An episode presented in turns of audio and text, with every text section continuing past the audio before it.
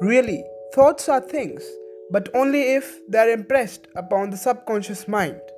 Hello, guys, I'm Fagun, and I'm back again with a brand new episode on autosuggestion. In the previous episode, we talked about faith, its importance, and how to develop faith. Now, as we are continuing our journey, it becomes extremely important to understand the term autosuggestion. Autosuggestion is also called self suggestion it is the act by which human beings can guide their thoughts, which ultimately guides their results. Autosuggestion is the only medium for influencing the subconscious mind. Faith is the mysterious force for the accumulation of riches, as I told you in the previous episode. Faith develops only if your thoughts of you having faith enters your subconscious mind. Now, here comes an interesting and an important point to remember. Any thought, whether it is positive or negative, cannot enter the subconscious mind without the aid of autosuggestion. If you really want to change your results, you need to change your thoughts, which are embedded in your subconscious mind. Now, the thoughts in your subconscious mind can only be altered by repetition of a particular type of thought. Now let's look at how you select the thoughts which enter your subconscious mind. Your conscious mind acts as the guard for the subconscious mind. Your conscious mind is also known as your reasoning mind, your thinking mind. It has the power to accept or reject the thoughts coming to it. Nature has built the man that he has absolute control over the material which reaches his subconscious mind with the help of the five senses. Your conscious mind examines the thought coming to it by the five senses and then makes a decision to send a particular thought to your subconscious. But it requires conscious awareness of your thoughts and persistence to embed your conscious thoughts into your subconscious. Subconscious mind is a garden which gives out fertile crops according to the thoughts. If negative seeds are grown, then negative results are seen. And if positive thoughts are given, then positive results come out.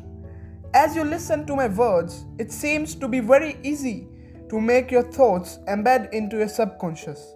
It was the same with me, but as I read further, it became clear to me that it is not as simple as it is written. It requires constant efforts. To make your road to success a simple one, I am now going to tell you what is the secret behind a goal card? How it makes your task to impress the subconscious mind an easy one. What is a goal card? You might be wondering. A goal card is a card with a goal statement and a picture of you achieving your goal on its back. Now come, let's make your goal card. Write on one side of the card this statement I'm so happy and grateful now that, and then your goal.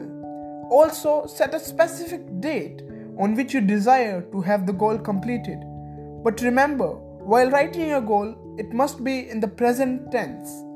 For example, if your goal is to earn $1 million, then your statement should be I'm so happy and grateful now that I am in possession of $1 million on a particular date. One thing which I skipped in the previous episodes was that you need to be specific while deciding your goal. You can't say that you want to earn loads and loads. You have to be specific while deciding your goal. As what is loads and loads for you, it can be a normal amount for your subconscious mind. Read the statement written on the card at least twice daily one in the morning just after getting up, and the other before going to bed. As you do this, let your imagination soar. See yourself already in possession of the goal. By doing this, you are directly transferring your thoughts to the subconscious mind. Remember, only mere reading of the statements aloud is of no value. Mix emotions or feelings with the words. Your subconscious mind acts upon words which have been well mixed with emotions. For example, in the above example of your $1 million goal, you can add at last emotions such as I am on top of the world or I'm going crazy and feel those emotions. Your success in the process depends on the concentration you have got on your desire until the desire becomes a burning obsession. Concentrate only on a single goal. Remove all the distracted thoughts which come into your way. If you fail, it is the person, not the process, which has failed. Your subconscious mind takes any order given to it in a spirit of absolute faith and acts upon it.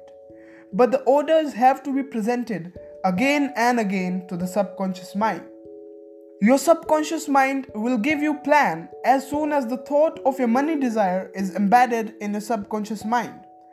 The plan will come to you from the sixth sense. It will come to you as an inspiration. Make sure you act upon it immediately. Before departing, I would like to share with you an exercise. First of all, get into a quiet place. Close your eyes and speak aloud so that you can hear your own voice. Speak your goal statement and see yourself rendering the service you intend to render.